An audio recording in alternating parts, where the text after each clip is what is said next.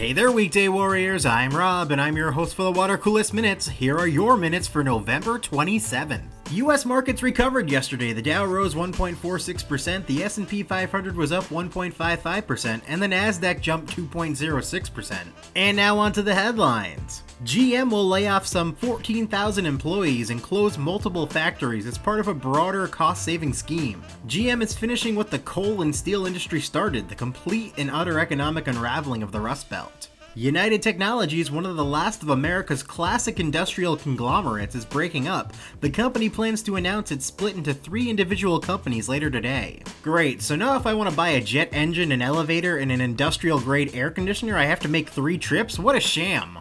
It appears that the proxy fight between Dan Loeb's third point and Campbell's soup is finally over. Can we all agree that if Donovan McNabb was in charge, none of this would have happened? In other news, Trump has suggested that a 10% tariff could be placed on iPhones and computers that are imported from China. If the two countries don't make a deal, he said that he'd place tariffs on $267 billion worth of goods that are currently not subject to existing tariffs. Today, Microsoft briefly overtook Apple in market cap value for the first time in eight years.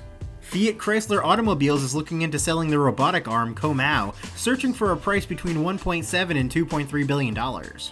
David Stephenson, come on down. Airbnb has filled their CFO vacancy with Mr. Stephenson, the former VP and CFO of Amazon's worldwide consumer organization. This comes at an important time for Airbnb ahead of an anticipated IPO next year. Today in best practices, an email subject line refresher for the serial caps locks abusers out there.